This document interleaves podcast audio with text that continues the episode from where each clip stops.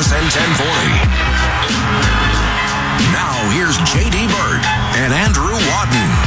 Welcome to Rink Wide. It's the show that always scores. Andrew Wadden alongside JD Burke. JD, whoa, buddy. It's a super Saturday. Sure is, pal. Five NHL games on ice. One of them, uh, one of the teams just didn't even show up.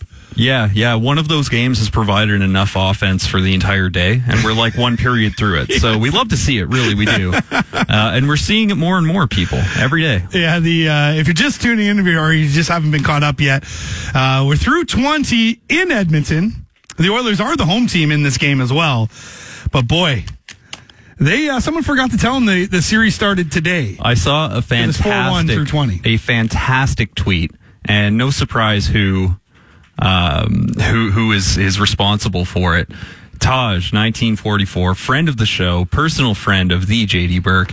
He goes out with a tweet that says, Edmonton must be really eager to to leave town. I, actually, you know what? I got to look it up Uh, 'cause Taj I- is the man. I, I, I kind of blanked the on what it agenda was, setter. but it was so good. Okay, yeah. Oilers trying to lose so they can leave Edmonton ASAP. Can't blame them. Like, what an absolute king. And I responded to that too. I was like, what an absolute king tweet. All right, let's let's set up the show because I do want to get into a little bit of what we saw with the Black Lives Matter movement there at the start of the game. Uh, but here's who we got coming up: Thomas Drance. Tom, he is going to be on today, right? Like, we know this 100. Yeah, yeah, in theory. Okay. Like, I'm not on his hit list yet, so Okay, that's good. good. I mean, it seems like every day he's, uh, it's Queen Hildewald out there dismissing the seven dwarves, so it's really nice to see. Uh, you know, uh, a little inside baseball there for you, but. Yeah, well, I'm uh, sure you can figure it out if you're on Twitter or you follow any of Yeah, us. yeah, it's something new every day Sure with that guy. I mean, like, if there's one person you don't want to be on the bad side of, it's Yeah, Drancer. He's like Yeah, the no new kidding. botch, man. Holy. Yeah. Watch out. Uh, Drance is in Edmonton. He's not Yep. in the bubble per se, uh, but we'll, we'll we'll get him to break down he's everything. isolated in the Boston Pizza with the rest of the sports writers. did you And they hear- have to live off of Cactus Club potatoes for the entirety of the.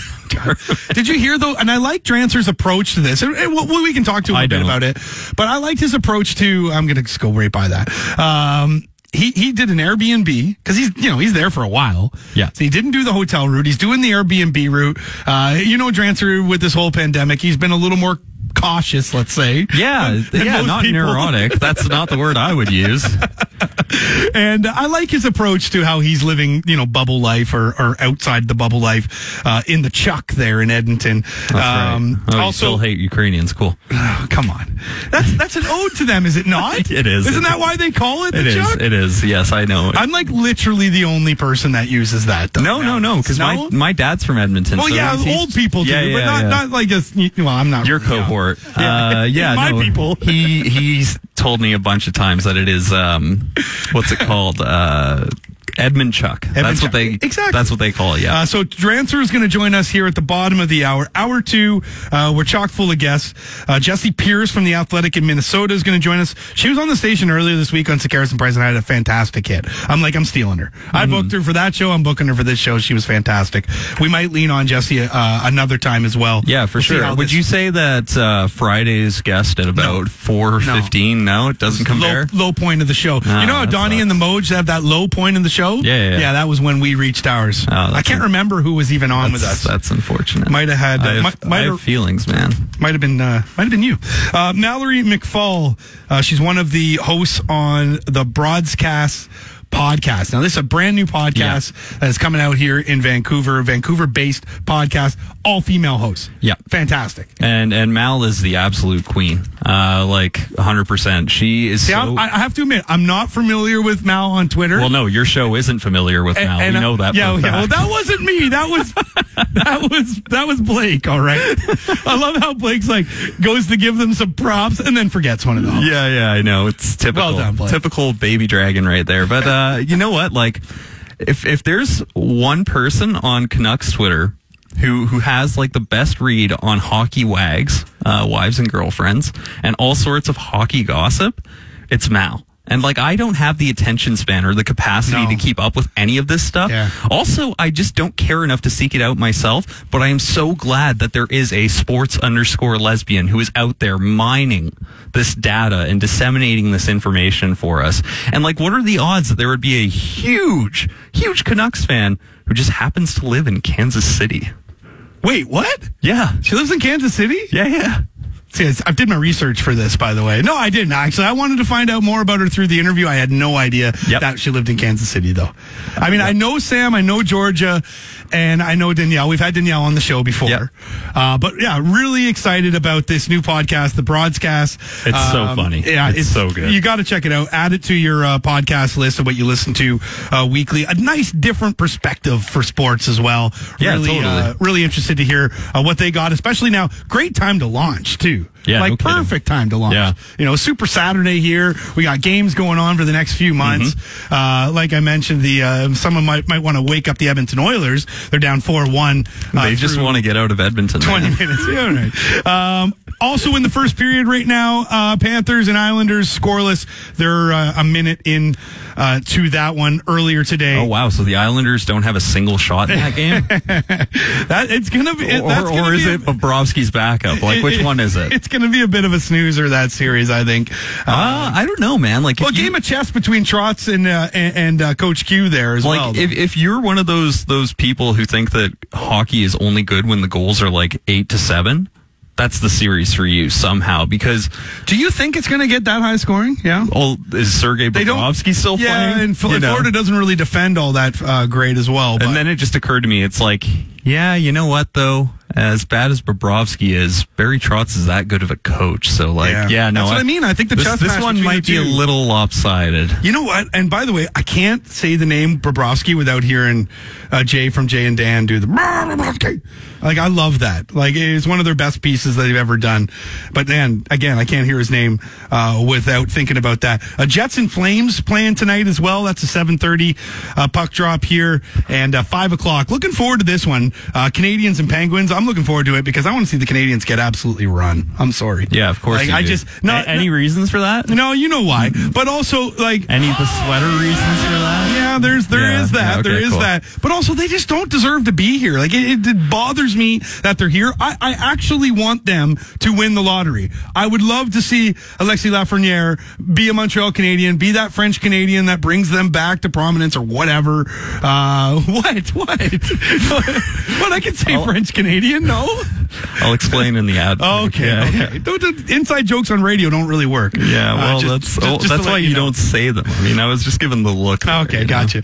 Uh, you- yeah, I want to see the uh, Somewhere Trev is getting a chill up his spine. I want to see the Pens. oh, okay, now I know what you're Yeah, talking yeah, yeah. There you go. I want to see the Pens run the, the Canadiens uh, three buzz and uh, get the Canadiens out of here. Because again, like I, I feel like they deserve a shot at, at, at the because they don't they don't deserve a shot to be here. We've been through this. They're not going to make a run to the Stanley Cup. We all know it. They're a rebuilding team. They shouldn't be here in the first place. But anyway, that's my soapbox. I'll get off it. You know what though? You know what? The underlying data for for Montreal is actually exceptionally good. Like they're one of the best teams at five on five at controlling shots. However, you need to have finishing talent, and that's something that Montreal is still building Well, up. I mean, how many system. power play opportunities did they get the other night against Toronto? And they they looked horrible against the. Yeah, yeah. Well, I, I know it's exhibition action and, Yeah. and and you know what nothing, they did. They just watch the game. I'm not no bias aside. Just watching the game, you could see like 30 seconds into the game, they they, they allowed a goal Yeah. on a two on one. It was ridiculous. I- and Shea Weber looked bad. Eddie, back me up here. And Shea oh, Weber that looked bad. blue line. Oh, I was watching that game and I was watching Shea pretty closely, Yeah. and he looked rusty. Yeah. Yeah, wasn't overly physical. Was bobbling the puck, and he. The good thing is only 10 years left on that contract. Yeah, yeah, no kidding. I mean, like that that blue line in Montreal. I was looking at it and I'm going, okay, Cale Fleury, he could be something in a few years. And then I go, Ben Chiarot, Victor Mete. Oh my God! Like, what? Remember when they were all excited about Mete as well? Yeah, yeah, yeah. You're not yeah. sold on Jeff Petry. Yeah. Oh, Jeff Petry's really good. Jeff good. Petry's man. actually He- Jeff- probably their best defenseman. That's not saying I mean, much. next to Shea when he's when he's good. Yeah, no, like Jeff Petry is good, but I think overall, I look at that blue line and I'm like, oof. That's rough. Yeah. That is a rebuilding blue line. You know, I mean, like maybe Victor Mete becomes a solid uh, four or three at some point in his career. I don't know if he's there now. Tell you that much. How excited are you for tomorrow night? Like I know What's it's happening? not. I know. Come on. I, I know it's not a, a- exactly you know quote unquote playoffs, but it's a series. It's the I'm, postseason. I'm calling. Yeah, exactly. Yeah. exactly. It's a series. But not only that, I love the three of five because you got to get off. You know, like if you don't get off the mat quickly eh, when you're down, if you're down, the, the series can get out of control. I said it on Sports Saturday. Told the story uh, that Ferraro took told us yesterday that he played one with Hartford against Quebec. Mm-hmm. Hartford was the uh, underdog in the series. He said for the first ten minutes of the game. Like Hartford didn't even touch the puck. They end up winning the series. At one point in the series, he said he could tell Quebec had just that's it. We're done. Like we've we've basically thrown Mm-hmm. the towel in. And, and in a series like this, it can happen. Hella you know what, though? I I hella there too. Yeah, yeah, no, you're really uh, trying to appeal to the kids. How do you do, fellow kids? He's wearing a music band shirt too. Uh, no, I mean like. The interesting stat that I saw was because they had a bunch of uh, best of five series, I believe in the 80s, right? Which was when you were what, like in your teens. They, No, no, no. I was a teenager in the nineties. oh, okay, yeah, Yeah. sure. Uh, 1993, I was 15. totally, for sure. I was too. Um, so you look at, And you haven't really aged much since, or at least No, no, not one bit. Uh, so like you look at those series, all but one. Yeah. All but one. So 49 of 50, I think was the number. I wish I could remember who put this tweet out. Whoever won the first game won the series. well, 87. Yeah, sorry. Did you say 87 percent? Is that No, I said 49 out of uh, 50. So 98%. Oh, really? Yeah. See, because I heard Henderson, and Henderson's probably wrong, but I heard Yeah, yeah, Henderson say something like 87%. But you got to keep in mind, though, dude, look at those series back then. Like, you got Mm-hmm. the Oilers playing against, uh, you know, anybody, really. Yeah, you, Know, you know what I mean? Like, the league wasn't there. I, know, I don't think the parody. Yeah, no, Yeah. the NHL is obsessed with manufacturing parody that doesn't really exist. So, like, yeah, it's a bit different now. in the inbox right here, and uh, little Captain Obvious, Wadden smack talking the Canadiens because he's a Leafs fan. Well, hello. Yeah, that, that was. But my- also, no, no, no. I've got a flip phone that I keep on me during the show, and it's a little burner, like you know, You probably from do. the wire. It is. Well, let me check that number. Yeah, yeah. No, but but also, but let's keep in mind here. I also said I want them to win the lottery because I think Yeah. that Lafreniere would be perfect for them. So yeah, maybe there is a little bit of bias there, but the bias is more heavily leaned on the fact that I just don't think Montreal deserves to be there. That's all. But anyway, Yeah, we're- we're and, not and, and you know what? Like, if you watched Montreal play the other night, they're they're playing like a team that doesn't want to be there. Oh man, yeah. You like if they played the way they played the other night, Yeah. yeah, it's gonna be it's gonna be quick and dirty for oh uh, yeah for Pittsburgh. But you know what? Like, I do think, and there are a lot of analytics models that back this up. Like, Montreal is in a really unique spot where, like, no, they don't belong in the playoffs. Of course not. Everybody with with half a brain knows this, right? Like, there's n- they have no place in this in this uh, tournament. Yep. However. Because they do such a good job of controlling shots at five on five, and because Carey Price can turn it on on a moment's I, notice, I don't want to like, hear this Carey Price steal a series thing, man. Man, Like, it can heard happen. Ah, sure, sure, it can happen. sure, but it's not going to. it's probably not. Like, like don't get me wrong. It's like, probably what, not. What makes people think? Wait, wait, wait, I wait, know Carey Price's season's like started terribly, and he re- rebounded a little bit. But what else makes you tell tell you that? Like, he's going to need some help there. Too. Yeah, and you know what the help is? Tristan Jarry and Matt Murray have both been terrible in the second half of this year. So if you've got above average goaltending on one side and porous goaltending on the other in a series this short, like Sure. that can Yeah. that can make a huge Yeah. difference. Um, although I mean, Matt Murray has had playoff success too, so there's also Yes. that. There's also that side. I mean, maybe he could find it anyway. Whatever. We're, we're not going to dwell too long here on on Pittsburgh and Montreal, but I do want to talk about uh, Canucks and Wild, and we are going to, you know, throughout the show, be heavily, heavily skewed towards that series. But um, like, where are you at right now with what's you've seen through the Canucks over the last week? Of course, we had another Virtanen gate. Uh, we can call it that again. like it was just another. It just seems like another day that ends in Y that we're you Yeah, know debating yeah, over Jake. Virtanen. And then Wednesday. and then we see yesterday Yeah. Zack MacEwen, the big fella. Um, A he- fellow of inordinate size. he skates with the Black Aces, although maybe that like that's not telling us exactly who's going to get in the line. I don't see Brandon Sutter getting taken out of the lineup God, no. over for Jake Virtanen, all because of the penalty kill. Yep. I mean, Ferraro was on here yesterday saying like if you take Sutter out, who the heck's going to kill a penalty? Now, my question to you is this though. They've had time to develop one of these young players into a penalty killer. Perhaps maybe even Jake Virtanen. Why didn't they? Yeah, that's that's an interesting question. I think like I, I sympathize with uh, with with Travis Green on this one because if you're looking at somebody like Jake Virtanen, what indication has he given you at five on five that he is committed to the defensive details that make a penalty kill work? Sure, no, I'll give you that. I You know will. what I mean? Like But- but- the but- penalty kill is all systems. It's all details. Sure. And that's why somebody like remember Shawn Matthias had no penalty killing experience basically. Comes to Vancouver and is an elite penalty killer under that team structure. and that's the thing. I, I look at Jake. That's my favorite example. Uh, but that's a great example. I look at Jake, big body, big, like wheels. Like, why didn't they ingrain this into him earlier uh, while he was coming up through the system? Because everything was given to him immediately. yeah, I hear you. You know what I mean? Like he, he puts together the most mediocre. Uh, now there's a charged word in this market. Puts together the most mediocre draft plus one season from a top ten pick that I've seen in a long, long time. Yeah. and somehow that's good enough to get him a spot next year. Like, oh, he's got nothing. so they overplayed their hand. Yeah, it's like he's got nothing Yeah. left to prove. Excuse me. So some of this has got a, a, a lean on the on the organization as a whole, in terms of you painted yourself into a corner when Loui Eriksson and Brandon Sutter are your best. Well, and of course Motte and Beagle too. Yeah. But, uh, Loui Eriksson and uh, uh, Brandon Sutter are your are your best options for penalty kill. Yeah. Yeah. Yeah, well, I mean, hey, when I'm looking to fill out a penalty kill, I'm setting my budget uh, for the forwards right at about Oh, I 30, know where you're thirty-five going million now. dollars annually. Okay. All right. And they're, love- and they're to love going to that well, and, and they're going to contribute about five points of, at even strength all year, and Yeah. I'm going to call those good contracts. I, I just you love going to that well. I love it though. Um, Are they still on the, the, the spreadsheet? Are they still getting paid? Are they still in the accountant's books? hey. Is the team facing a cap crunch? They're like, am I missing something Okay, here? so JD, one thing that I've been focusing on a little bit, and I believe is that I think that third line for the Canucks is going to be a big factor in this series. I think Yeah. Is, uh, uh, I mean, uh, offensively, we know uh, uh, has got some flair. Uh, defensively, he's got his warts, Mm-hmm. but I really like this Ferland Roussel combination as well. Just a little bit of grit, you know, some greasiness. Uh, they can be a pest, but they can also put the puck in the net. I think they could be a real X factor in this series. Yeah, I think so too. I mean, especially in a in a scenario where you look at the Minnesota Wild and the composition of their top six or their middle six rather, that's a group that is built to shut teams down. It's not built to score. So that means that some of the best players on the Wild are, are dedicated to shutting down Elias Pettersson, are dedicated to shutting down Brock Boeser and Bo Horvat. The Canucks need a sheltered scoring line to take advantage of plum deployments if that's going to be the scenario, particularly when they don't get the last change. I think this is one of those instances where absolutely they could be a factor.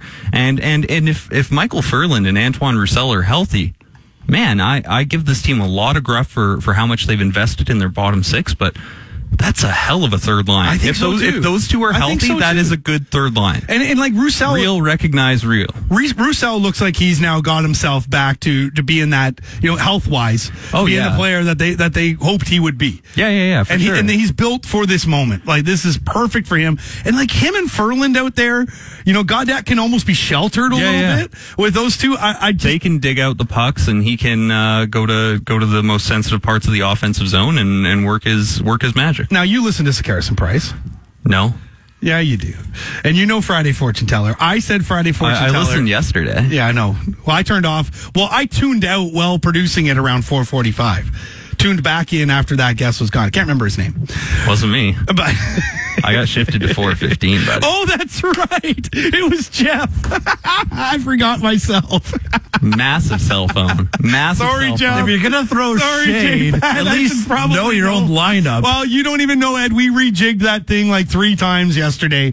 Uh, And I was so accommodating Yes, too. Like well, I he had nothing else to do. He was sitting at home playing video games. Like, Being well, a nice flexible guest that you are. yeah. That's me, buddy. That's me. Man of the people. I, I What's think, up? I think I lost my train of thought there after we went down this road here.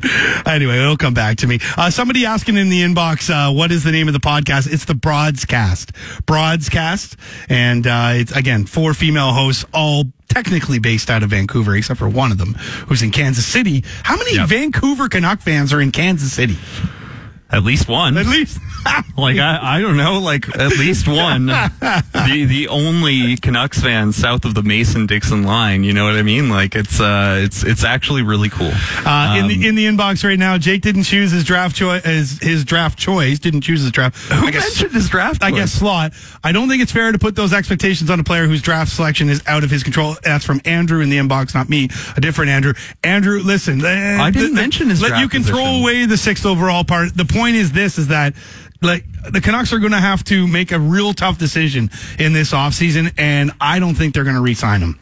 I, I really don't. I think that they would be wise to explore trade scenarios. And you know what? He might be the little bit of sweetener that moves like a, I don't know, maybe not a Loui Eriksson, but a Brandon Sutter perhaps. Perhaps, perhaps might be able to get a bad con, might, might be able to get a bad contract. And honestly, I think he will. I don't want to say flourish, but I think he will be better off somewhere. Oh yeah, else. that's what I've been saying. I think that's Like, kind of obvious. Yesterday, 1040 had me on like three, four, maybe five times. I Twice. The demand from the audience was deafening. the second time was was an absolute mistake. deafening. And uh, one of the things that that I kept saying was like, I think it would be better for Jake at this rate to move on to Yeah, I another think so, market. too. Like Yeah. he clearly doesn't have the discipline to to work within Vancouver. I don't think too many distractions here. We've seen it. They're unfolding. You can't even argue that. I mean, you got nobody else on the team is going to celebrities during a pandemic except for Jake. So again, uh, I don't want to har- harm too much on uh, on Jake. I, uh, before we go to break, because we do have to go to break. Thomas Drance, number one on the athletic power list, is coming up. Vancouver power list, that is. Um, JD, I thought this was all a hoax.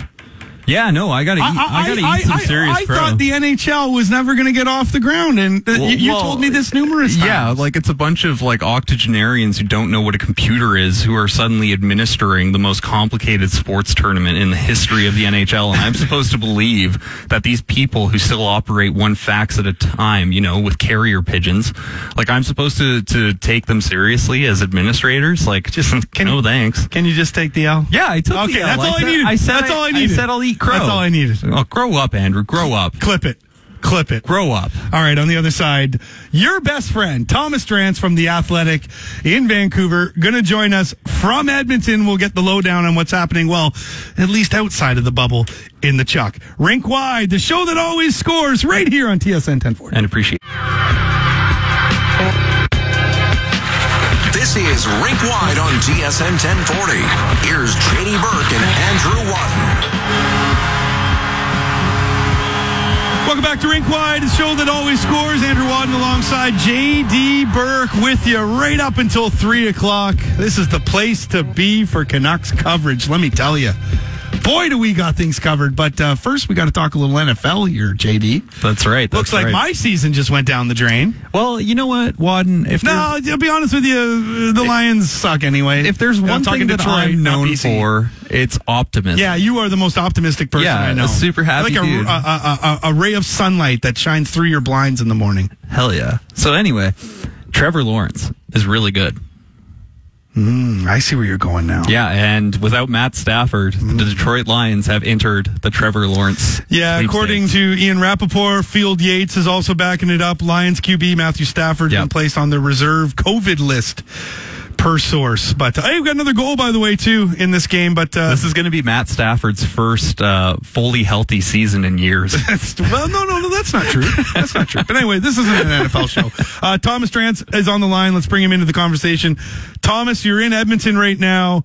And the home team, per se, the Oilers are getting absolutely run out of the barn. 5-2 now, Chicago in the second period. Wow. Did you see that coming? Well, I didn't, but I also didn't see Mike Smith starting. So Yeah. uh, we'll take that with a grain of salt. Look, uh, Blackhawks, they have firepower, right? Like, I don't think either of these teams. Uh, I think the Oilers are structurally superior, generally speaking, uh, but they have struggled enormously, and this Blackhawks power play, especially, has been picking them apart. In, in what I've seen so far, I'm, I'm not at the game today. Uh, because you know there's only uh, so many media, so many group fives you can have in the building, and we of course have an Edmonton beat writer, the Athletic does in this city, and Daniel Nugent Bowman who does a tremendous job. So I'm uh, I'll be at the late game, the Winnipeg Calgary game today, but uh, looks like uh, as, as I'm watching this, it looks like Mike Smith's game might be over probably about 26 and a half minutes too late. No, yeah, you're absolutely right. Yeah. Koskinen uh, in there is warming up the groin right now. The hook coming out for Mike Smith. Boy, what Who uh, could have seen this backfire? Who possibly could have seen this not working Yeah, out? Tom, how was the Boston pizza? you know, I went to a I, I went to a place that did Detroit style uh, deep dish, like square deep dish pizza, uh, called the Flying Dodo, and actually had an excellent pie. I will say, I've been pretty impressed. I'm on 104th, and there's a nice little strip. There was a farmers market open today.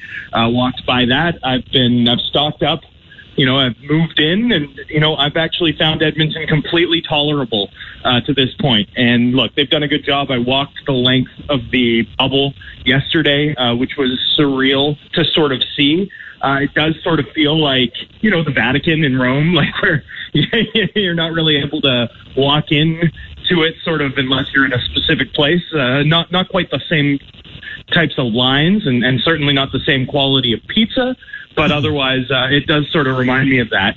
And you know, it's uh, it's going to be interesting to see. So far, anyway, uh, things appear to be good. We've seen a few guys, you know, uh, not play. Surprisingly, uh, guys like you know uh, Lucas Wallmark, for example, in Florida, and Igor Shesterkin in New York, but in all cases, it seems like those are, you know, injuries, guys who are banged up as opposed to guys who are being isolated uh, or, you know, in, in the protocol, as it were, following positive tests. And, and, you know, that's sort of what the NHL has prioritized here, really. They've prioritized player safety and they've limited access to the bubbles, and I think they've done a good job. Uh, hopefully, we, you know, hopefully today is the first of 65 days of hockey unencumbered by a variety of positive tests. And, you know, I think that's sort of the main thing to watch here and the main priority. Um, but, you know, so far so good. And I've actually been pretty impressed by the quality of hockey, uh, the goaltending in this Edmonton Blackhawks game aside. Yeah. Uh, give us your thoughts on what you saw from Matt Dumba and others before the puck drop between the Oilers and Blackhawks, uh, uh, acknowledging the Black Lives Matter movement. I was hard on the NHL to start Sports Saturday today, uh, saying that, you know, the, scrutinizing them for not really doing anything sort of uh, about it. Had a bit of a, a line in uh, Gary Bettman's um, release, but to see what we saw this morning, uh, I thought was quite good of the NHL and of the players to step up and take a stand. yeah, tremendous leadership by Matt Dumba. He's become the first NHL player to kneel during the anthem. Uh, you know, uh, it's a start, right? I think it's a start. I, I liked JT Brown, who, of course, was the first NHL player to protest during the anthem when he raised a fist uh, at the Florida Panthers home opener back in the 2017-18 season during the American anthem. I, I liked his comment on Twitter afterwards, where he said, you know, hopefully this is this is the start, and, and now players will feel a little more comfortable supporting their teammates. Like that's sort of the necessary next step. And you know, I thought Matt Dumba gave an excellent speech, uh, an emotional speech. Uh, I thought he did a tremendous job. I, I just tip my cap to the leadership and the courage that he's shown stepping onto that stage and doing what he did. Uh, but you know, I, I mean, I do think there's there's more progress to be made, uh, both in terms of you know players who are playing that game uh, doing more to support him. Obviously, we saw Darnell Nurse and uh, Malcolm Subban put their arms on Dumba as he knelt, uh, which was a, a nice show of support. But you know, when you think about guys like Jonathan Toews, who penned uh, an incredibly thoughtful statement during the Black Lives Matter moment, um, you know, I, I still think there's more to be done here, and, and I think they recognize that too. But you know, considering where I was 48 hours ago and, and what I was talking about in terms of the league's reaction to this point on social justice issues, I think you got to commend them for giving Dumba the space and the platform um, to do what he did, and, and full credit to him. Yeah, absolutely. We're talking to Thomas Drance from the Athletic in Vancouver, stationed right now in Edmonton. Well, Tom, you know how lamentable I am to uh, to talk about social justice issues and politics, right? Yeah, so not you, yeah. not something I usually want to get into. So let's shift Right. gears a bit here. Uh, you've been on the Jake Virtanen beat for for basically since the beginning of training camp, and and it's kind of unfolded almost exactly as you predicted, given the circumstances, resources, right? We are looking at a scenario where he wasn't even considered one of the 13 best forwards in the Canucks one scrimmage match. And uh, there is a distinct possibility that he's a healthy scratch when the, the Canucks take on the Wild tomorrow night. Where does that situation stand? Yeah, I mean, I, I'd call it a likelihood at this point, surely. The Canucks clearly used that exhibition game as a dress rehearsal. And the fact that Virtanen, you know, wasn't among the 13 forwards dressed, I think speaks volumes. Now, that said, he did continue to practice with the first group while MacEwen and Eriksson did not. Uh, this week, so you know we'll see. I, I don't think this is over or anything, but I do think, in all likelihood, uh, we're going to see the Canucks enter the first playoff game without Jake Virtanen in the lineup, uh, which is definitely mystifying following, you know, what was a career offensive season for him. And, you know, I would say I don't know that I predicted that this would sort of come to pass so much as I think I was reading the tea leaves pretty keenly uh, early on, and you know, it just looked to it looked quiet around Virtanen at training camp, and you know, then he had that Thursday night performance, and you know, I know the reaction in the market when people. It's it's really interesting because when the celebrities nightclub thing happened, I think the reaction in the market was, "Oh, lot's being made of this, and it's not a big deal." And, and I kind of think it was. And then when he had that really brutal Thursday scrimmage, the first scrimmage the Canucks had, you know, it's hard to understate just how rough it was for him, right? Like he was dash three, uh, probably blew a coverage on all of those goals. Uh, obviously, got castigated by the club's captain. Uh, you know, I mean, it was hard to understate that too, right? I, I got a lot of people being like, "You're reading too much into a scrimmage," and I really didn't think I was. Like, I really thought that that was a, a really tough performance, like just a just a one that was going to sort of take a lot of work to step out from under. I don't know that he did anything else to, you know, sort of change the narrative around that as camp unfolded, and, and clearly that was the case. And you know, I don't like this was one you could see coming, and so we'll see. Like, I don't think, I don't think we're in a world where Jake Virtanen's not going to factor into the series. I think he brings a, a certain speed and offensive pop uh, that I do think the Canucks probably will will need, whether it's against the Wild or, or thereafter. Um, so you know, I'm not I'm not writing this off anyway. I don't think this story has been written and closed, but you know, certainly we're at a point where you know, things are going to get complicated, especially as the club looks to calibrate what's next for their relationship with the sixth overall pick back in the 2014 NHL entry draft. Yeah, I was going to say it was pretty rude of the media to force Travis Green to uh, scratch Jake Virtanen the other night for an encore performance. Do you think that uh, there's a scenario where this could be nearing uh, the beginning of the end for Jake Virtanen? Right? You kind of touched on it a little bit there, saying it'll be interesting to see, but I really do believe that this could be the the kind of the, the first salvo of moves that lead towards his exodus from Vancouver because it seems like the organization, at least from the coaches to the players, there's some frustration with, as you said, the former sixth overall pick.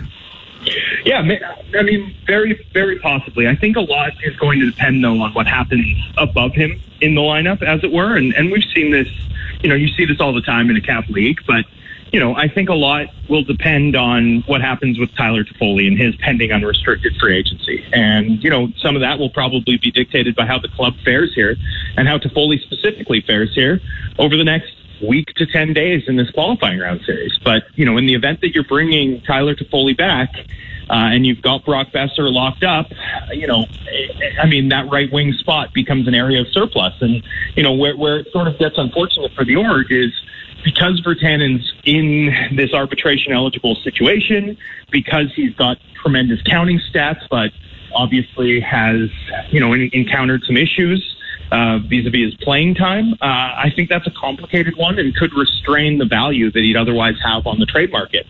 So we'll sort of see how this ends up balancing out. But I do think more than what occurred at training camp, uh, the decisions that will ultimately have the biggest impact on Jake Virtanen's Canucks future will occur higher up the lineup, uh, especially in terms of Toffoli, and then of course what the organization can do and what options they have to upgrade their blue line.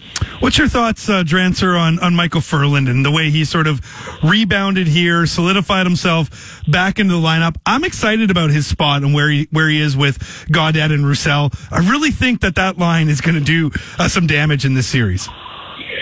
Uh, yeah, well, I'm really curious to see because they didn't have a great outing as a line like it, it's it's hard to talk about because Ferland looked good in the exhibition game, especially from the perspective of this is a player who's, you know, until like that was the fifth time, the fifth game that he's played since October 30th, right? Yeah. And it was the second time that he's actually finished the game. So that's hugely positive sort of outcome for Ferland, who's worked really hard to get back to the point where he's an option for this club.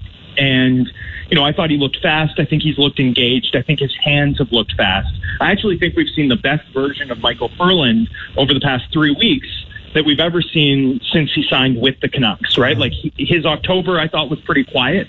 Uh, but, but this has sort of looked like a different type of player and a player who, you know, I think's a capable second line quality forward when he's healthy and going and, and, you know, tuned up and in rhythm.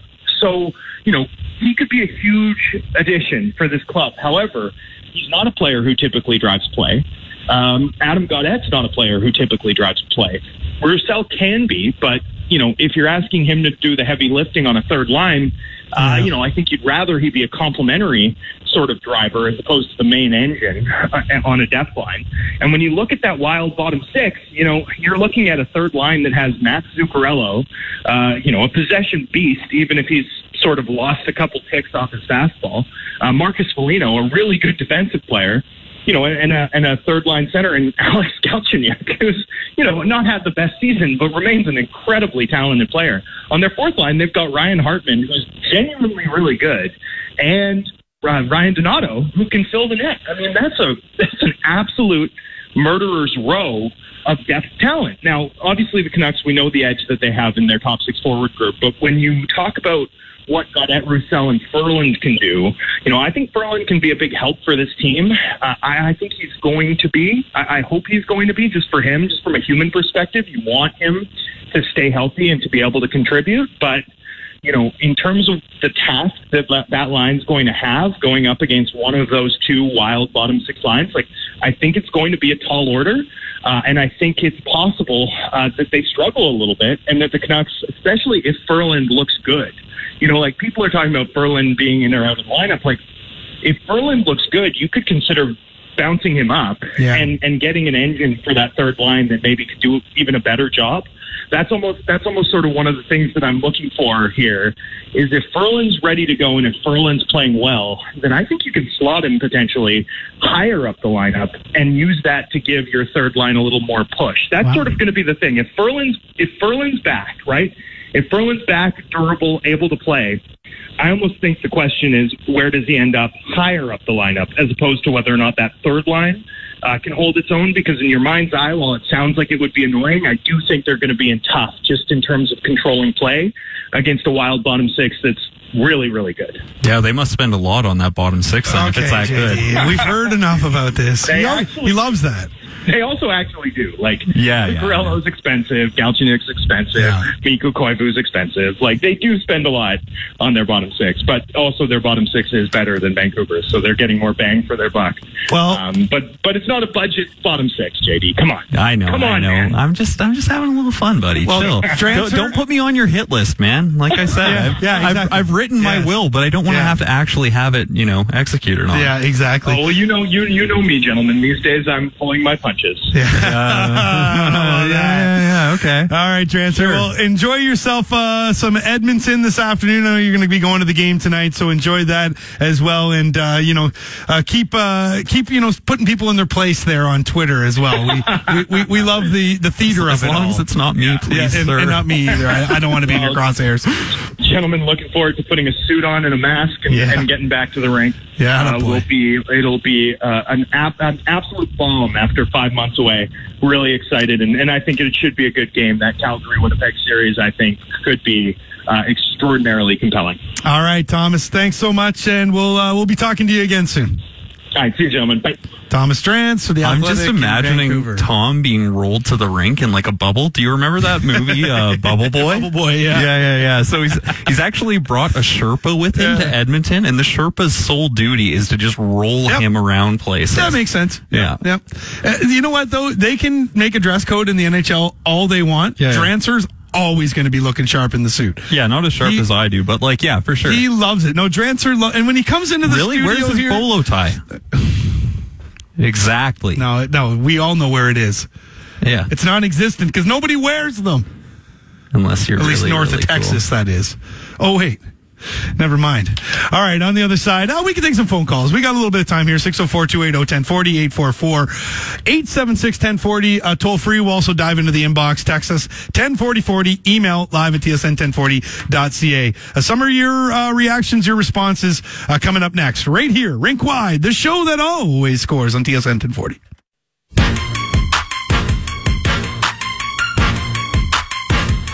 Listening to Rink Wide on TSN 1040. Here's JD Burke and Andrew Wadden. Welcome back to Rink Wide. It's the show that always scores. Andrew Wadden alongside JD Burke. I like the music this week. We switched it up a little bit. Yeah, I uh, I've really been getting into some of like the the hip hop of like my my youth. This is like soldier stuff. This is like No Limit Soldiers or something. No, no, Kinda this, like is, that, this is though. Lil Wayne and Birdman. but like, well, basically the same thing. you know? yeah, totally, yeah, for sure, Yeah. hundred percent. I don't even know who you're talking about. No Limit Soldiers. Nah, Master P. Oh, I know Master P. Yeah, that whole yeah. Pass me the green. I yeah, but need it's like the some weed with my yeah, yeah, exactly. Yeah, yeah, yeah, It's kind of the same sort of. And everybody wanted to hear me rap today. Of course, can you do more of that? Yeah, pass me the green. I need some weed. Okay, yeah, yeah. Okay, yeah. You and Sekeres should have a rap battle. Pass me the green, Andrew. I need some weed with my Hennessy. Ah, that was amazing. Clip it. Clip Clip it. it. Clip it. Uh, Um, in the inbox right now, I can see what's happening to the Oilers today, happening to the Flames and to the Canucks if they're not ready to put on their big boy pants and bring it. That's Jake or Jack in Coquitlam. Yeah, Yeah, yeah, I If you don't that. get out the gate quickly, boy, it can unravel on you. And as we're seeing, it's six two now, Chicago. uh, I want to read the ones that are the second. explicitly nice to me. Okay, sure, cherry pick. Uh, There's probably one, Two. uh, two. Two. Okay. Uh, JD, where is it? Um, I, I lost my train of thought. Ah, there the only go. other person I know of who exudes the persona of JD Burke is Stone Cold Steve Austin. Oh, Toss me some cold ones, brother. I got cold ones in the fridge for after the And show. you know the what? You know what else? Trev would appreciate that too because I was into wrestling during the Attitude Era, and Stone Cold Steve Austin was always fighting with ownership. the what era? The Attitude Era. What's that? I don't. Um, I, I don't watch wrestling. Oh yeah, the world stopped spinning in like no, once Macho Man left, I was done. Yeah, see what I mean? The world stopped spinning in '85. Yeah, that wasn't 85. It was much longer than that. I Come don't, on. I don't know. I can do the best one. Uh, we got another one in here that's talking about how extremely cool I am. No, that's Uh, not true. JD Burke, you hit all the right notes with your take on the Black Lives Matter movement in hockey. Uh, Dumba, Brown, all of the right notes. I'm a person of color, grown man. It would have meant so much to hear that from a white person when I was a kid. I appreciate your take so much because it's nuanced and critical, means more than you know. Nice. East Side, Akeem. And you know what, Hey, man? hey, listen. uh, I, I, I throw up the Eastern Yeah, fan too, man. So I feel that. I feel that. and Akeem, thank you for, for, for saying that. And but you know what? It's a start. That, Yeah. that that is the one thing that I can say right now.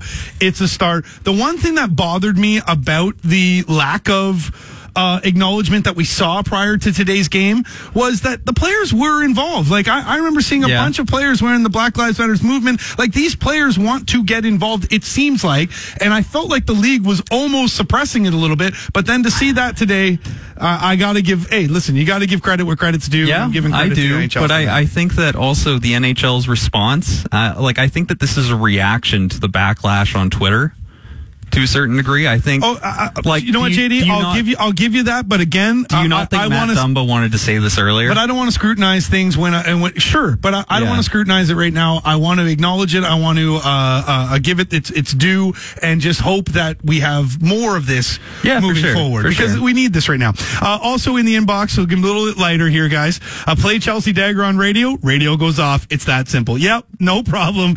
Uh, to the texter from Courtenay, BC, you will not hear Chelsea Dagger ever again. Don't you dare, Eddie. I see you smirking over there. Don't you dare do that to this market. Also in the uh, inbox here, Tyler Motte, unsung hero. That's signed by Jason Brough. Do, you- I uh, do you- know Jason Brough? I've, Yeah. I've heard of that guy. yeah, just another 1040 Yeti. Do you think he's got a Motte jersey?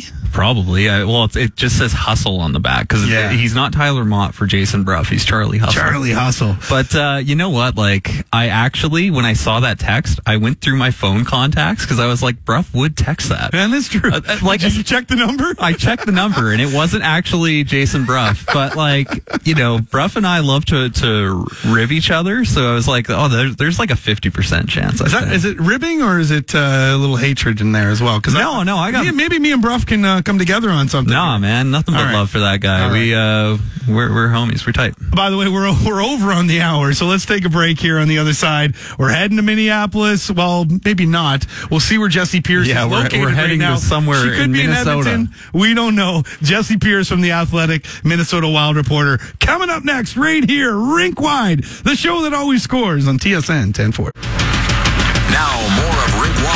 Wide on TSN 1040. Here's JD Burke and Andrew Wadden. Welcome back to Rink Wide. It's the show that always scores. Andrew Wadden, JD Burke with you up until three o'clock. We're going to head to Minnesota in just a moment. We'll talk to Jessi Pierce from the Athletic in Minnesota. Uh, before we do that, though, Yeah, sure. Uh, just want to court a little bit of controversy here. Uh, that song is from Kanye's best album, and uh, go ahead and I, I've seen this debate. Uh, I like his first album. What was that? Was that would have been uh, college grad- graduation, graduation, college, dropout. Yeah, yeah, yeah. But I, I have to admit, I'm I'm um, fair weather Kanye fan. I like. I'm just talking about his music. Uh, uh, everything else, I just I don't want to go there. Well, you know what? He's got some opinions. I love flashing lights. flashing lights to me is is what uh, one of the best beats.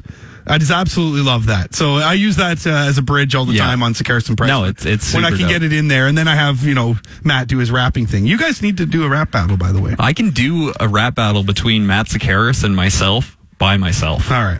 Uh, I believe we have Jessi Pierce on the line. Oh, Eddie's just uh, connecting Yeah, with yeah. her Fast uh, Gregory. right now. I know we've had the side of things from the Canucks. I think, uh, you know, most of us here feel that the Canucks have the advantage in this series. But let's get the other side uh, from Minnesota and hear exactly, well, what they're feeling in Minnesota about this Wild and Canucks series. And Jessi Pierce joins us now on the line from Minnesota? Question mark. Whereabouts do we find you right now, Jessi? I am still in Minnesota. No traveling to Edmonton for me. I'm based uh, right in the Twin Cities here. Hey, you're staying there. You're staying there, are you? And I'm sure you're enjoying the hockey today.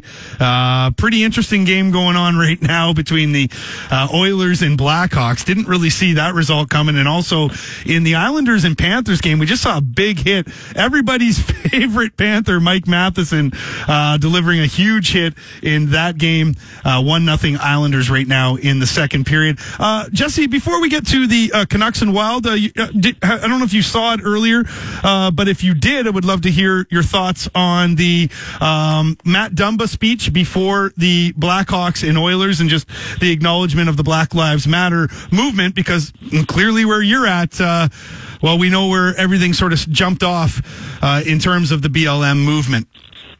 Yeah, absolutely. No, I did. I did watch that like most of you. I'm watching hockey all day, have it on as much as we can. So I, I did catch Matt Dumba speaking up. I mean, how courageous of him and how really great for him to have that platform, especially with the NBC broadcast as well. Um, for him to say what he said, you know, mentioning Breonna Taylor's name and, and just really stepping forward and then taking that knee during the anthem to really exemplify, you know, the change that needs to happen in, in hockey culture. I just thought it was a really brave moment for Matt and it was great to see and hopefully, you know, you see this continue and, and grow as uh, as we work to make the game better for everybody. Yeah, absolutely. Uh, as far as this series is shaping up, what's the buzz uh, where you're at? I know out here people real excited. I know the majority of the people, and it might be a little bias here, but the majority of the people out here really like the Canucks in this series. What's the uh, feeling uh, where you are? Well, naturally, they're gonna like the Wild a little sure. bit better. Um, no, I think it's. I think everyone's really looking forward to a good series. I do think that these two teams match up very well. I'd heard, you know, in Vancouver, you guys kind of feel like the underdogs, and obviously Minnesota feels very much the same way here. They haven't. Uh, haven't been touted to do very well this entire season, even you know, despite turning it on right before the pause there. Um, but you know, I think Wild fans are just hungry for for hockey, hungry to see the team back on the ice, and excited to see what they what they will bring. I mean, there's always the, the discussion of the older guys and, and the veterans and, and all of that, but it's you know looking at Kevin Fiala and getting a peek at him or Joel Eriksson and, and taking another look at those younger guys to see what the future of this team might be too. Talking to Jessi Pierce from the Athletic in Minnesota. Speaking of Joel uh, Eriksson Ek, I mean, he's somebody that I've identified when I do my research into this series, particularly from an analytics perspective, as somebody who has developed into a fantastic defensive forward, right? Somebody who has been much ballyhooed, particularly in a market where they, uh, I, I feel as if the, the sense I get is they would have preferred Brock Boeser in that spot, right? They took Joel Eriksson Ek a few picks before Boeser, and uh, you know what? He he's finally kind of found his form. And, and where do you think he stands with the organization going into this series? I mean, we all know about Mikko Koivu's well established reputation as a shutdown center. Is there a possibility, though, that it could be Joel Eriksson Ek who is lining up opposite of Elias Pettersson in this series?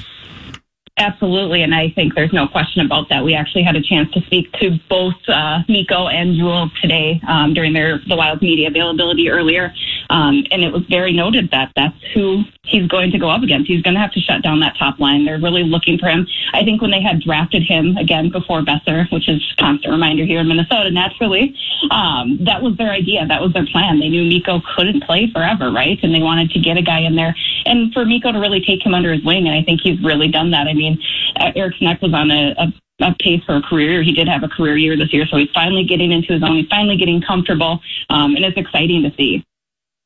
And what about somebody else? Is what's Luke Kunin's status for this series? Right, that's another player who, uh, not taken in the same draft, I don't believe, but right around that same period of time, uh, he's kind of developing into a bit of a two-way piece as well. You know, it's it's interesting the contrast between these two franchises, where the Canucks have just gone all out high octane.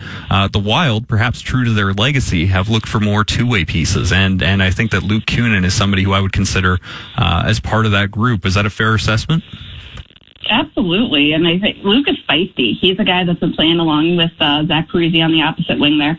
Um, he's he's another guy that's gotten bigger minutes, logged a little bit more time because he's proven that he can play that two way hockey. Like you mentioned, Minnesota thrives on their defensive abilities, not just on the actual blue line, but from their forwards as well, and that's kind of their main main component of, of success. And Luke has definitely stepped in again. He just is a gritty player too. He's a hard worker. He's somebody that kind of has all these different assets that you look for. And again, another young guy that uh, is going to be looked towards for the future. Okay, we got to go to the goaltending question, Jessi. who's it going to be? Like we're hearing Stalock from a lot of people. Then our goalie guru that joins the station here, he works with Dubnyk quite closely. Uh, he said that he feels it's going to be Dubnyk. I know the Oilers started Mike Smith, which a lot of people uh, didn't think was going to happen today, and so it didn't really work out for them. Uh, what's it going to be? Seen it coming? Yeah, either, exactly. You know? You're going to see that coming. Uh, who who do you think it's going to be? Have you actually heard anything? You got anything for us? Pick your poison. It's funny.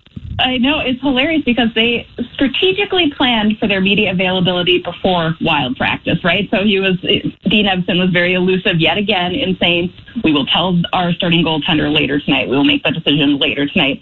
Um, as you mentioned, it's obviously between Alex Stalock, Devan Dubnyk. I don't think you get a look at Kaapo Kähkönen, um, who is who is the third goaltender, obviously on on the roster there.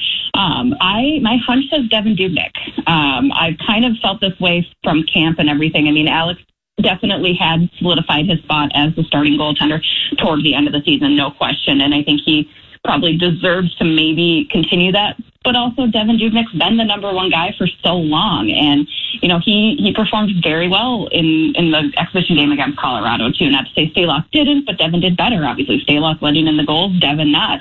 Um, so I think you're going to see 40 in net. That is my guess. Again, it's mm. still a guess because it could really go either way. I mean, flip a coin. Um, it's going to be one of those two, but my hunch says Devan Dubnyk.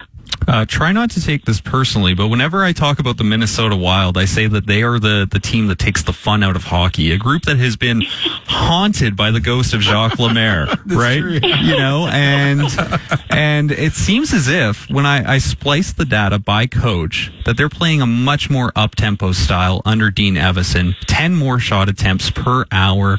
Uh, their shooting percentage has gone down, which would again speak to the theory that they're opening things up a bit. What have you seen from the quantitative, or sorry, the qualitative perspective as somebody who covers the team on a day to day basis? Yeah, you know, I think they're definitely hyped up for Dean. I think Dean's such a, a big communicator in a very different way than Bruce Boudreau was, you know, when he was here. You even go back to Jacques. I mean, Dean just really gets his guys amped up, the energy, and, and that's something that he really, really demands from the players, too, um, which could be hard. Again, always going back to that age thing. When you've got a bunch of older guys in the room, that can be hard to get that energy going and, and get some of that momentum. But I think he's been able to bring that out of these guys. And he's a, he's a coach that the players seem to want to really play for. Um, you know, again, the tides definitely changed once Bruce was let go back in, in February there, and they won their last 12 of 18 before the pause. So, I mean, something's working for them. Um, and again, I think they kind of have nothing to lose at this point, right? Like I said, they, they came in ranked, I think, 32 out of 31 teams. That's how little people had thought of the Minnesota Wild at the beginning of the season. Um, so I think they're coming in, giving it their all, and uh, you're going to see a really hungry hockey team. Did Boudreau did he did he lose that team? Did, did did it have to happen? You think? You know, I love Bruce. I loved covering Bruce. He is just the absolute best. But I do. I think he had kind of lost some of the guys, and I think there were some different things. He was trying to get some of the younger players in and get a, a few more minutes there out of them instead of some of the best. And you know, that can be a tough thing to balance. You know, when you have guys who have, who have been in this league for so long or who have looked to be the leaders of the team, and all of a sudden they're feeling a little smited by by maybe some less less time and less action. So I think he was having a tough time getting everybody on the same page. Um, so unfortunately, a change had to be made. I thought the timing still remains very odd to me, but um, again, Dean, this is Dean's team. Again, the, the guys are looking forward to playing for him, and I'm excited to see where it goes. Now we haven't seen a Canucks Wild series in quite some time. It's been uh, many years. However, uh, what are the people in Minnesota talking about when they talk about the Canucks? Who the, who are you guys worried about out there? I mean, everybody. You look at those top two lines, and it's it's terrifying. I think Pettersson, obviously, and then having Markstrom back for you guys, you're very well aware, huge, right? And with goaltending being such a question mark for the Wild right now as to who is the starter, who is going to get hot, knowing that you guys have a very capable goalie in Jacob Markstrom is is big for you guys. Um, but you know, JT Miller as well. I mean, you go down the line. I think it's that youthfulness is always the concern because it is so black and white from what the Wild have. The Wild have the veteran experience. That also means that there's the age and how will that fare for these guys as they try to cram in all these games within that five game series. So I think it's the youthfulness and then Brock Boeser too. Minnesota people love their hometown boy, but they know his capability and his skill, and I think he could be a, a big game changer in this series as well. Now we asked our, our audience today who the X factor uh, for the Canucks against the Wild's going to be. Overwhelmingly, the people are uh, voting Jacob Markstrom. If you had to give us an X factor for the Wild, who would it be? Oof, that's a good question. Um, I mean, Kevin Fiala is the obvious, right? But I think everyone knows that. I don't think he would be, you know, if he has to turn down. I think um, maybe Matt Dumba. You know, he was kind of snake bitten this season. He was really struggling to to get the goals, and I think it had a little bit to do with that season injury injury that he had two years ago. Um, but I think if he can get aggressive and have bring out his offensive capabilities, that could be really huge for the Minnesota Wild. Well, Jessi, it all gets going tomorrow evening, and let me tell you, we are thirsty for playoff action here in Vancouver. That's right. We listen. We haven't seen the Canucks advance uh, in the playoffs since 2011. It's been far too long since they've been in the postseason, so we're ready to get it going, and uh, looking forward to this series against the Wild. And listen, uh, we'll probably have you on again uh, to discuss. But thanks for joining us uh, this week. Hey, thanks for having me. I look forward to a great series. Ah, me too. That's Jessi Pierce from the Athletic in Minnesota. All right, that's some great stuff there, uh, JD. I mean, what what do you think? Uh, do, you, do you see any sort of X factors for Minnesota? I mean, Matt Dumba's a good pick. Yep. Kevin Fiala is the easy one, right? Yes, absolutely. Yeah. I, I think also uh, Alex Galchenyuk. Hear me out on this Okay, one. I'll he, hear you he out. seemed to like there were indications from his time in Montreal that he had it in Yep. him to be a top six center or a top six winger, either or, right? Yep. It doesn't work out there. It doesn't work out in Arizona. Pittsburgh. It doesn't work out in Pittsburgh. well, he went from Ari- uh, Pittsburgh from Arizona, By, right? by the way, sorry to cut off. Uh, uh, Eddie, no, remember, you're mem- remember I suggested that he was a 20 goal scorer? He actually scored 30 once. Forgot about Uh, that. Galchenyuk? Yes. Yeah. I think we're focused Yeah. on his inconsistency. Right? It's easy to but overlook like, it. Look at how much he fell off. Like with, with his, his his third real season in the NHL, he scores 20. Mm-hmm. His uh, fourth, he scores 30. And then he just falls off a map after that. He's never gotten higher than 19. But he seemed to be finding himself a bit in Minnesota. Hmm. New opportunity, new coach, fresh start. What if he returns to half of what he used to be? You don't think that's a bit player. of a you don't think that's a bit of a boon to their their Well, middle six, especially because he was only brought back as a as a cap consideration, Yeah, right? That was exactly. a rebuild trade to get Jason Zucker out of there. So in the 14 games he's played, he's at half a point a game. Yeah, if you can get a really half good. a point a game player out of Alex Galchenyuk at this point, you're happy. I don't Yeah. think he's going to hit his high water mark of 56 points ever a game again. And especially those 30 goals. That's going to be tough. Yeah. That's a that's a fantastic season. Yep. But if Alex Galchenyuk can be, yeah, a, They're a so half a point a game developing prospects in Montreal. It's just it's so awful to see like how many. player. Hey, I'm all for this Montreal how many talented flagging. Let's, players let's get right up completely fan out, and then you look at what happens with somebody like uh, Mikhail Sergachev. Right, he goes to a new home and just flourishes, becomes one of the best defensemen in the game. Now, granted, Montreal didn't have enough time to screw him up, so But at the time, I loved the trade. I was like, Drouin would I- would be great for Montreal. I thought Montreal won that trade too. They, You know? they got their ass kicked in that trade. I liked uh, I like Sergachev a lot. I was like, Yeah. yeah, he's a good good player, nice player, but he's not Drouin. no, And, then being that he's French Canadian and going to uh, Montreal, one of like Jonathan Drouin. Yeah, one of like 45 players that uh, Marc Bergevin has tried to convince himself as a center when they're not.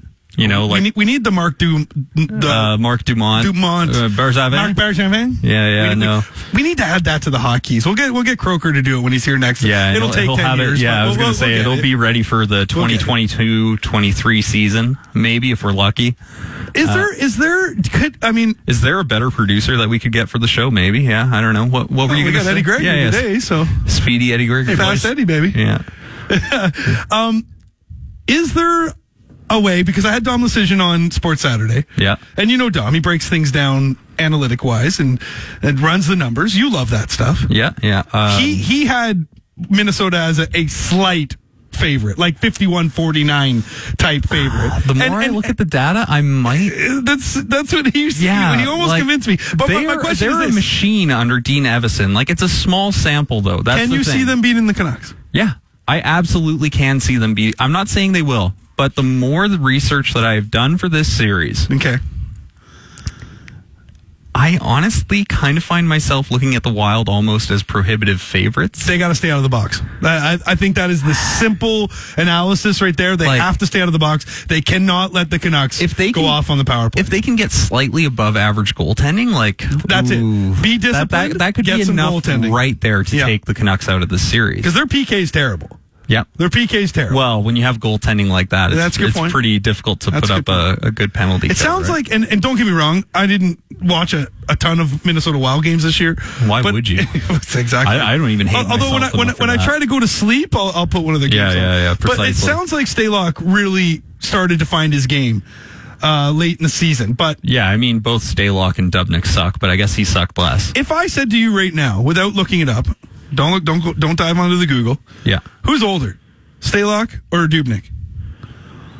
I mean, like the I, I feel as if the answer you want me to give is Devan Dubnyk, and then you can be like, no, it's actually Stalock, right? It is actually Dubnyk. Oh, okay. But Well, he's only a year older. Like, Huh. th- like, th- if I told you Alex Stalock is 33 years old, would that not blow your mind? Uh, n- uh, not too much. Like if you think about it, he's been a journeyman for I, longer for than I gave than I thought. time, Actually, like San. Jose. Yeah.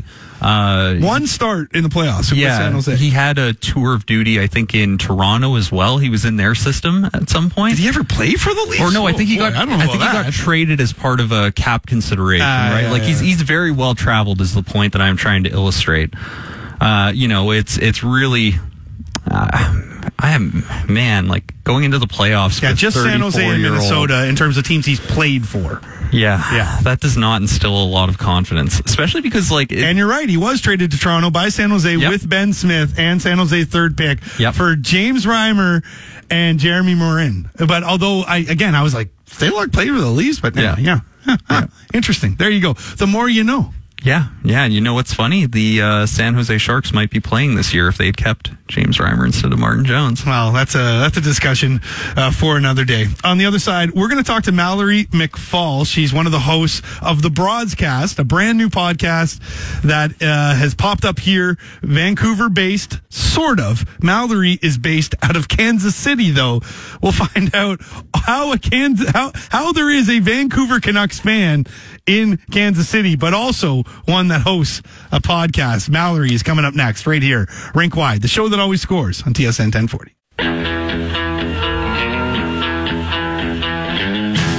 You're listening to Rink Wide on TSN 1040.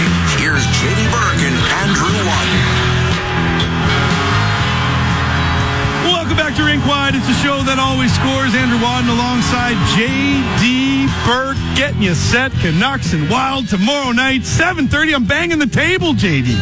The return of the Samsonite Gorilla. I am so excited right now. Uh, we got six o'clock pregame here. Blake Price, uh, John Abbott, Jeff Patterson. They'll bring you through the pregame, then commercial free intermissions, then the postgame show. Oh no, no, no! It doesn't end after that. No, it J-Pat, doesn't. late night with J Pat. Playoff game night. Would you say that in some respects, it's going to be like a, a home of sorts for Canucks coverage? Um, yeah, I suppose you could say that. A house, Yeah. perhaps? I mean, it's the best house if that's what you mean. It's a, mean. a homestead for coverage Like- of the local team? if we're we're like we're like in the British properties when it comes to being I'm not. coverage. Speak for yourself, well, we'll we'll invite you in. Yeah, we'll bring you no. over. I know I know you gets a little, but well, you know you can come in. yeah, I, I already feel bad enough about living in like the West End. Like, Just take your shoes off on the way in and make sure that uh, yeah, you you behave yourself. All right. I'll Uh, be, I will do no such Yeah, thing. that is true. I know that already. Uh, we're going to talk to Mallory McFall. She is from the Broadscast, a brand new podcast that has surfaced here in Vancouver, and uh, all the hosts are female. I love it. yeah it's absolutely amazing. Great idea. Let's bring Mallory into the conversation. Uh, Mallory, uh, thanks for joining us today. My first question to you, because I did not know this, JD told me, you are in Kansas City and a Canucks fan. Yeah. So, um, there's not like an interesting story about this at all. Like, I just have family like in that used to live in Vancouver. They don't even anymore. Okay. And, you know, I don't know. So uh, okay, hold on. Happened. Are you so you're from Kansas City yourself? Yes. Okay, but then you got an attachment to the Canucks through your family. Yeah. Okay, that makes sense. That's no big deal. All right, I get it now. I get it. Uh, It's it's Yeah. cool. I mean, like, how many Canucks fans are in Kansas or, But or how many in Missouri? people? How many rather, people are doing hockey podcasts of any team in in Kansas City? Like, Well, the at Sports Lesbian is. that's right. That's right. and right. Mal, I wanted to ask you because you were the number one Wags reporter in hockey, as far as I'm concerned. I listen to Roxy Fever. Uh, I love the shout outs they give me particularly. And one of the episodes they had you on and you just waxed poetic about all these interesting storylines. Like, uh, where does that interest come from? And Where do you get your information from? where do you get your information from? It's only us, by the way. It's only the three of us talking here, so Yeah, you'll be good. I like I, I just I love it. I love it. Like it would never occur to me to look up like Nathan MacKinnon's ex and her posts on Instagram through their dog's account, but it would to Mal. So the floor is yours, Queen. Um, I mean, like, it's just that I'm extremely vapid. Um, that's about all I've got for my explanation on that. And also, I just like often find myself in just like holes of like just figuring out things, or just like you see something and you're like, oh, I want to know more about that. And like, normally I think that is reserved for like intellectual pursuits, but unfortunately for me, it is just like very stupid stuff instead. Mal, how did this all come together? Um, so essentially, like, I think Sam wanted to start a blog, and then um, they just said, "Hey, do you want to do this?" And I was like, "Okay." Like, as in, like, they literally just added me to a group message, and were like, "We're doing this now," and I was like, "Okay." And this went on like for multiple months, and then about like a week and a half ago, we were like, "Hey, what if we just made a podcast?" And now we are here. Okay, hold on. You you got this together in a week and a half. I, you're doing radio here on a major network. I saw one of your colleagues doing television as well. Boy, who's your PR guy? Because that's in fast forward right there. It took a week, and next thing you know, you're getting that kind of coverage. That's fantastic. And and in the top five of podcasts for for sports in Canada. Rinkwide was first, of course, but No, no, no. The, the one for adults who can't read was first. Ah, uh, gotcha. Spit and Chicklets. Gotcha. Um, can you kind of speak to that reception? Mal? Because like as as somebody who is friends with basically everybody on the Broadscast and in like group chats with them too, like I have loved this. Like the reception's been so cool for me, and I'm not even at the center of it. You are. What's it been like? I mean, it's like definitely super cool to actually because we definitely thought that we were just going to like be shouting into the void, um, which was our main plan because obviously, like we all just like doing that in general on Twitter, um, just putting our opinions out there. And I guess like it's just interesting that people would actually care, um, and especially like in this like magnitude as quickly. But it is kind of like overwhelming as we are just getting our feet underneath ourselves and don't really. I don't know. We're still figuring everything out, but so it's kind of just odd. All right. Well, fill us in exactly who you're working with uh, for those that don't know on the Broadscast. Um, okay. So uh, basically, it is me, obviously, me, Georgia Twiz, Vanessa, uh, and Danny Huntley, and then Samantha. So I don't know. Just your normal people getting in fights with men on Canucks Twitter. That's right. That's right. And uh, like if you've ever been like yelled at by like somebody for like your opinion on Canucks Twitter, like it was probably us. Like man, oh, so oh, I was gonna say I thought you were gonna relate it to yourself, like someone mansplaining something from the Canucks well, no- to you, and then you guys putting them into place. Because I've seen Sam CP do that many times. Yeah, she she's has- the gatekeeper. She has so much patience, but I mean, like for for Mal, I think one example would be if I said that Brock Boeser is literate. That's something that she would push back against. Another one for you. that's a joke from their first episode. Uh, you know, I did my homework. It's not a joke. Also, that's not a joke. See, That's just a that's why you listen to the Broadscast. Like, what what sort of stuff do you get into on the show? Because one thing that's that stuck out to me when I listened was like, oh, this is so not created for my demographic, and and thank God because like, yeah, there's there's enough of that, right? Like, you get into completely different topics, whether it is the literacy of grown men on the the local hockey team, or uh, like I said earlier, you are the intrepid Wags reporter, uh, probably up for a Pulitzer in 2021, 22. Who knows? If you if you keep at it, I think the the world is is is all yours. So, what do you discuss mostly on that show? Um, well, I mean, we were talking recently about how we are mostly just a no stats, just vibes podcast. Um, and I mean, mostly like just other things that like are more interesting than I don't know Jake Virtanen getting benched for the like 50th time. Maybe we just like will I don't know insult him about it some more in a very more creative way. That's really it. I don't have anything more exciting to say. And, and and and Mallory, is it, it? Are you guys going like like full spectrum NHL? Are you focusing mainly on the Canucks? What's the uh, what's the rundown as far as the show is concerned? Uh, we're definitely like an equal opportunity uh, roasting of all men in the NHL podcast. Okay. Um, I mean, obviously we're Canucks focused since we're all Canucks fans, but we definitely want to talk about all stupidity happening across the league. Like as JD mentioned, we were talking about Nate MacKinnon a bit.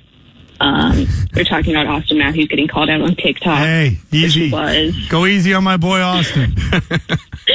um, you know, any anybody's tomfoolery is not off limits. Well, hopefully you and I don't find ourselves on there. Being talked That's that's that's nightmare fuel. I mean, like I don't know. I think the NHL does does such a horrible job of selling its star players. Like.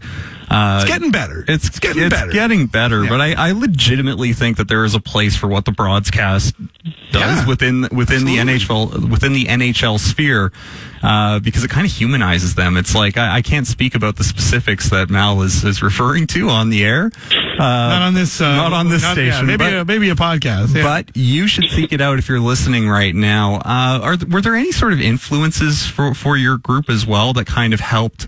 Um, I don't want to say pave the way because what you're doing is very unique, very original. But I think too about somebody who perhaps we have to have on the show at some point. The Puck Bunnies, uh, Audrey and Yes, Christina, two we of are our huge friends. Of Audrey and Christina. They're incredible geniuses, and we will never be able to match them. But um, know they're great. They're like one of our favorite podcasts, and definitely, especially women in hockey podcast. And also, just not taking yourself too seriously at all. Um, I mean, we were. Uh, was discussing this and about how like not to get like all like Sam arguing about fan gate gatekeeping, but like as soon as like somebody like argues that like you're appreciating like the sport in like the wrong way, like you're never gonna earn their respect at all. Mm-hmm. So like you might as well just enjoy it in like the weirdest way possible. Well, Mallory, uh, like, That's an awesome note to end on. Mal, we're, we're looking forward to uh, seeing where this goes. Looking forward to uh, listening to many more uh, broadcasts from you guys. But uh, appreciate you taking the time today. And uh, yeah, like I said, uh, a breath of fresh air uh, in the podcast community here in Vancouver. And uh, thanks for taking time with us. Yeah, thank you so much. That's Mallory McFall. She's part of the Broadscast. If you want to check out uh, their latest podcast, It's uh, so good. Head over to iTunes, uh, search out the Broadscast, and uh, you'll be able to find it there. They're also on Twitter already. Broadscast Pod at Broadscast Pod is where you'll find them, and that's Georgia Twist, Vanessa Jang, Sam CP, Mallory McFall, and Danielle Huntley, who we've had on before, who was Yep. part of the Bro- uh, Botchford Project. I'm, But- I'm friends with all of them. They're all great. I love them. They're perfect. And anybody who wants to do a misogyny to them will have to fight through me to do it. And JD, uh, I just want to uh, acknowledge some of the uh, great female reporters that we've had here on the show. And, and it's funny because we've had so many of them. Uh, throughout the NHL, and I never really batted an eye at all. You know what I mean? It- to me, it was just like, yeah, great reporter. Don't care if she's a, a man or a, a woman. It's it's been great, and uh, I just want to acknowledge uh, uh, Sarah Civian, of course, Carolina. She's great. I- I will die Uh, for Sarah Kristen Civian. Shilton, Toronto. No, No? That was very croaker of you. I look at Eddie and he, he nods at me. Yeah, you're making a good point here. All of a sudden, I'm focused on you recognizing the women in sports media. I'm just paying attention here. Oh, good. Thanks. Well, that was your first. Uh. Jessi Pierce, of course, who we've had on here. Uh, Hailey uh, Salvian uh, covers the uh, Ottawa Senators. There's also more covers as well. Baby Yoda gifts and memes. Yeah, there's just so many of them, Allison but I- I love it. I, I think it's uh, fantastic that we've got so many, um, you know, women involved in hockey, and to see something like this uh, just makes it that much better. And it's local, outside of Mallory, of course, but it's local. I, I just like uh, Mal's Twitter. You have to follow at sports underscore lesbian because it's it's perhaps the best. Well, hmm, I don't know. Grania is probably the best Twitter ever to be created. Grania Downey. She used Yeah. to write at uh, Canucks Army and now just writes the funniest stuff on Twitter ever. But Sports Lesbian is also in that tier, and both are well worth your time. Also, follow the podcast itself on Twitter. Just going to look that up for you right now. It is Broadscast Pod. You can find it on iTunes. You can find it on Spotify. You can find it on, I don't know, where are kids getting podcasts these days? I, I think I just about covered it, right? Well, you are the kid amongst all of us, so you should know this. Yeah, that's right. That's right. By the way, everything you just said, I said like a minute earlier, but okay. That's why I was telling Eddie the, the trick is to tune you out. Trust me, I tried doing that, and you're now back. Based on, my the last Twitter. drop, I'm starting to have a clue in there. yeah, yeah. Hey, I tried doing that, but I, I had to unblock you off Twitter. But we'll see if you'll be allowed on, back on Instagram. Uh, you're in a little bit of Instagram jail with me Yeah. right now. Other side, we'll put a bow on the show. Rink wide, show that always scores. TSN 1040. Now, more of Rink Wide on TSN 1040. Here's JD Burke and Andrew Watt. Welcome back to Rink Wide. It's the show that always scores. Andrew Wadden, JD Burke here with you for one more segment. I don't know what's coming up next. I'll get Ed to look it up and uh, see. I think maybe best of the highlight reel. We'll see. Oh, offside. There you go. Eric Macramalla. It's not the easiest name. No, but Paul. I'll tell you what, Eric Macramalla has a great show. So you guys are definitely going to want to keep it uh, locked here. You might as well just stay on the dial. Keep it on the dial as uh, our mor- morning show says. Uh, just throughout, right until 6 o'clock tomorrow night when uh, the pregame starts, and then boom. Canuck action, commercial free uh, intermissions. Yeah, but I'm not going to be there. So what's 45 minutes of the, po- the that makes the show that much better. 45 minutes of the post game show commercial free. People Jeff wanna- Patterson after the post game show doing playoff game night. doing something? Well, he's definitely doing something. Oh yeah. Imagine if JPat like actually was on the air all night. Like, Yeah. did that? That I, I didn't work at the station in 2011. Yeah. Did that not happen? Yeah, when the Canucks lost Game Yeah. Seven to Boston. He he was here all night. Yes. Wow. I mean, like it's Jeff. There's there's nobody who works harder than than JPat. That wouldn't disagree with that. Real, recognized, real. I mean, I know that uh, Jeff would love to be, you know, in Edmonton right now, but that's this is No, next- he wouldn't. Nobody wants to be in Edmonton. Oh, come on. Th- uh, J- JD, I, I, get- I get that. And somebody who's from Edmonton right now is probably shaking their fist at the radio. But in this circumstance, like what Drancer described to us, like, like to say that you were involved in that, like, and that was piece of your career. I don't know, man. That's pretty cool. I, I don't think so. You, I do. Like, you, you don't want to be there. Like, I would love to. I'm, I mean, I'm not a reporter, No. but I would love to be there. Like, and I, I mean, I, I would. Maybe it would be different if it. was like the the World Juniors, for example, are in Edmonton and, and Red Deer this upcoming. So you would have been there probably if it had yeah, yeah, yeah. I, I one thousand percent would be there and Yeah. be providing the best coverage of any outlet possible. Next to Craig Button. Uh, the most handsome coverage, the Next to Craig most Button. intelligent coverage. Next to Craig Button. Yeah, no, we have a podcast. We get it. Oh, we've heard about it. Yeah, yeah, yeah. And so hold on a second here. yeah, what's up? Hold on a second. You know, so many people want to tie me to this podcast. Like, oh, they got rid of Wadden. But like, I was never going to be involved in this. It's a it's a prospects podcast. No, Like- I'm well, yes and no, right? Like I'm still having you summarily executed. Ah, okay. You know, no, that's like- that's just you though. It's it's just your your, your pettiness. My, yeah, my pettiness. uh, so no, we've we've actually got an awesome first show. Yeah, like give it give it some props. Give it. yeah, give it yeah, of course. I mean, it's going to be better than anything this place puts. Anyway, Whoa. uh, Tim, I'm kidding. I'm kidding. Tim Stützle. Uh, what's that? Trevor Martin's on yeah, yeah, line yeah, one here. Yeah, he's got me on speed dial. Uh, tr- Tim Stützle, the German center from Adler Mannheim, although he played on the wing this season, he's going to be joining us No from, way. from Berlin. Yeah, presumptive. Why didn't you get him for us? Because I don't like you. Uh, our Yeah. next guest is going to be Doug Wilson Jr. He is the Yep. assistant general manager of the San Jose Sharks, and he handles their amateur side as well. So he's going to be able to talk about their prospects, talk about some of the challenges that teams are facing in this moment. Mm-hmm. You know, it's just awesome what I can do when I put my mind to it. Yeah, exactly. Why don't you put your mind to this show? Anyway, want to thank all the guests that uh, joined us today. I think Thomas Drance, uh, Jessi Pierce, Mallory McFall. What it was a good show. I'm I'm I'm, I'm excited, JD. Like parting parting words here, my friend. I, I was I was talking to Matt Sekeres this week. Uh, sorry, he was talking at me. Yeah. That's how that usually goes. Exactly. No, it was a good conversation, and he was like, Matt just texted me actually, letting me know that Nick Robertson is going to play for the Leafs tomorrow. he uh, he said to me, Very excited. This is the most important show of your career, JD. And I think that we we did it. Yeah, he put a lot of uh, onus on this this show Oh, this yeah. weekend, and I was Oh, like, "Man," he's like, "You're gonna be nervous?" Like, I don't know, am I? Like, I don't think so. Like, uh, by the way, it's it's it's over. Uh, the Chicago Blackhawks have defeated the Edmonton Oilers 7 4.